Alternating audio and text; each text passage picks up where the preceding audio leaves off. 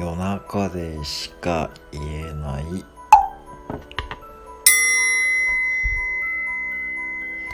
マクド。あるある。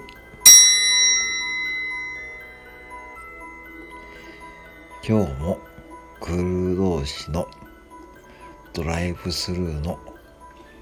マイクでの会話です。ほんじゃ店長何できるの？コットしかできんて。えー、そうなの？てかさぶっちゃけさ店長のポテトの量ってさ少ないんやて。ああもうそれねもう本当に勘弁してよねって感じやね。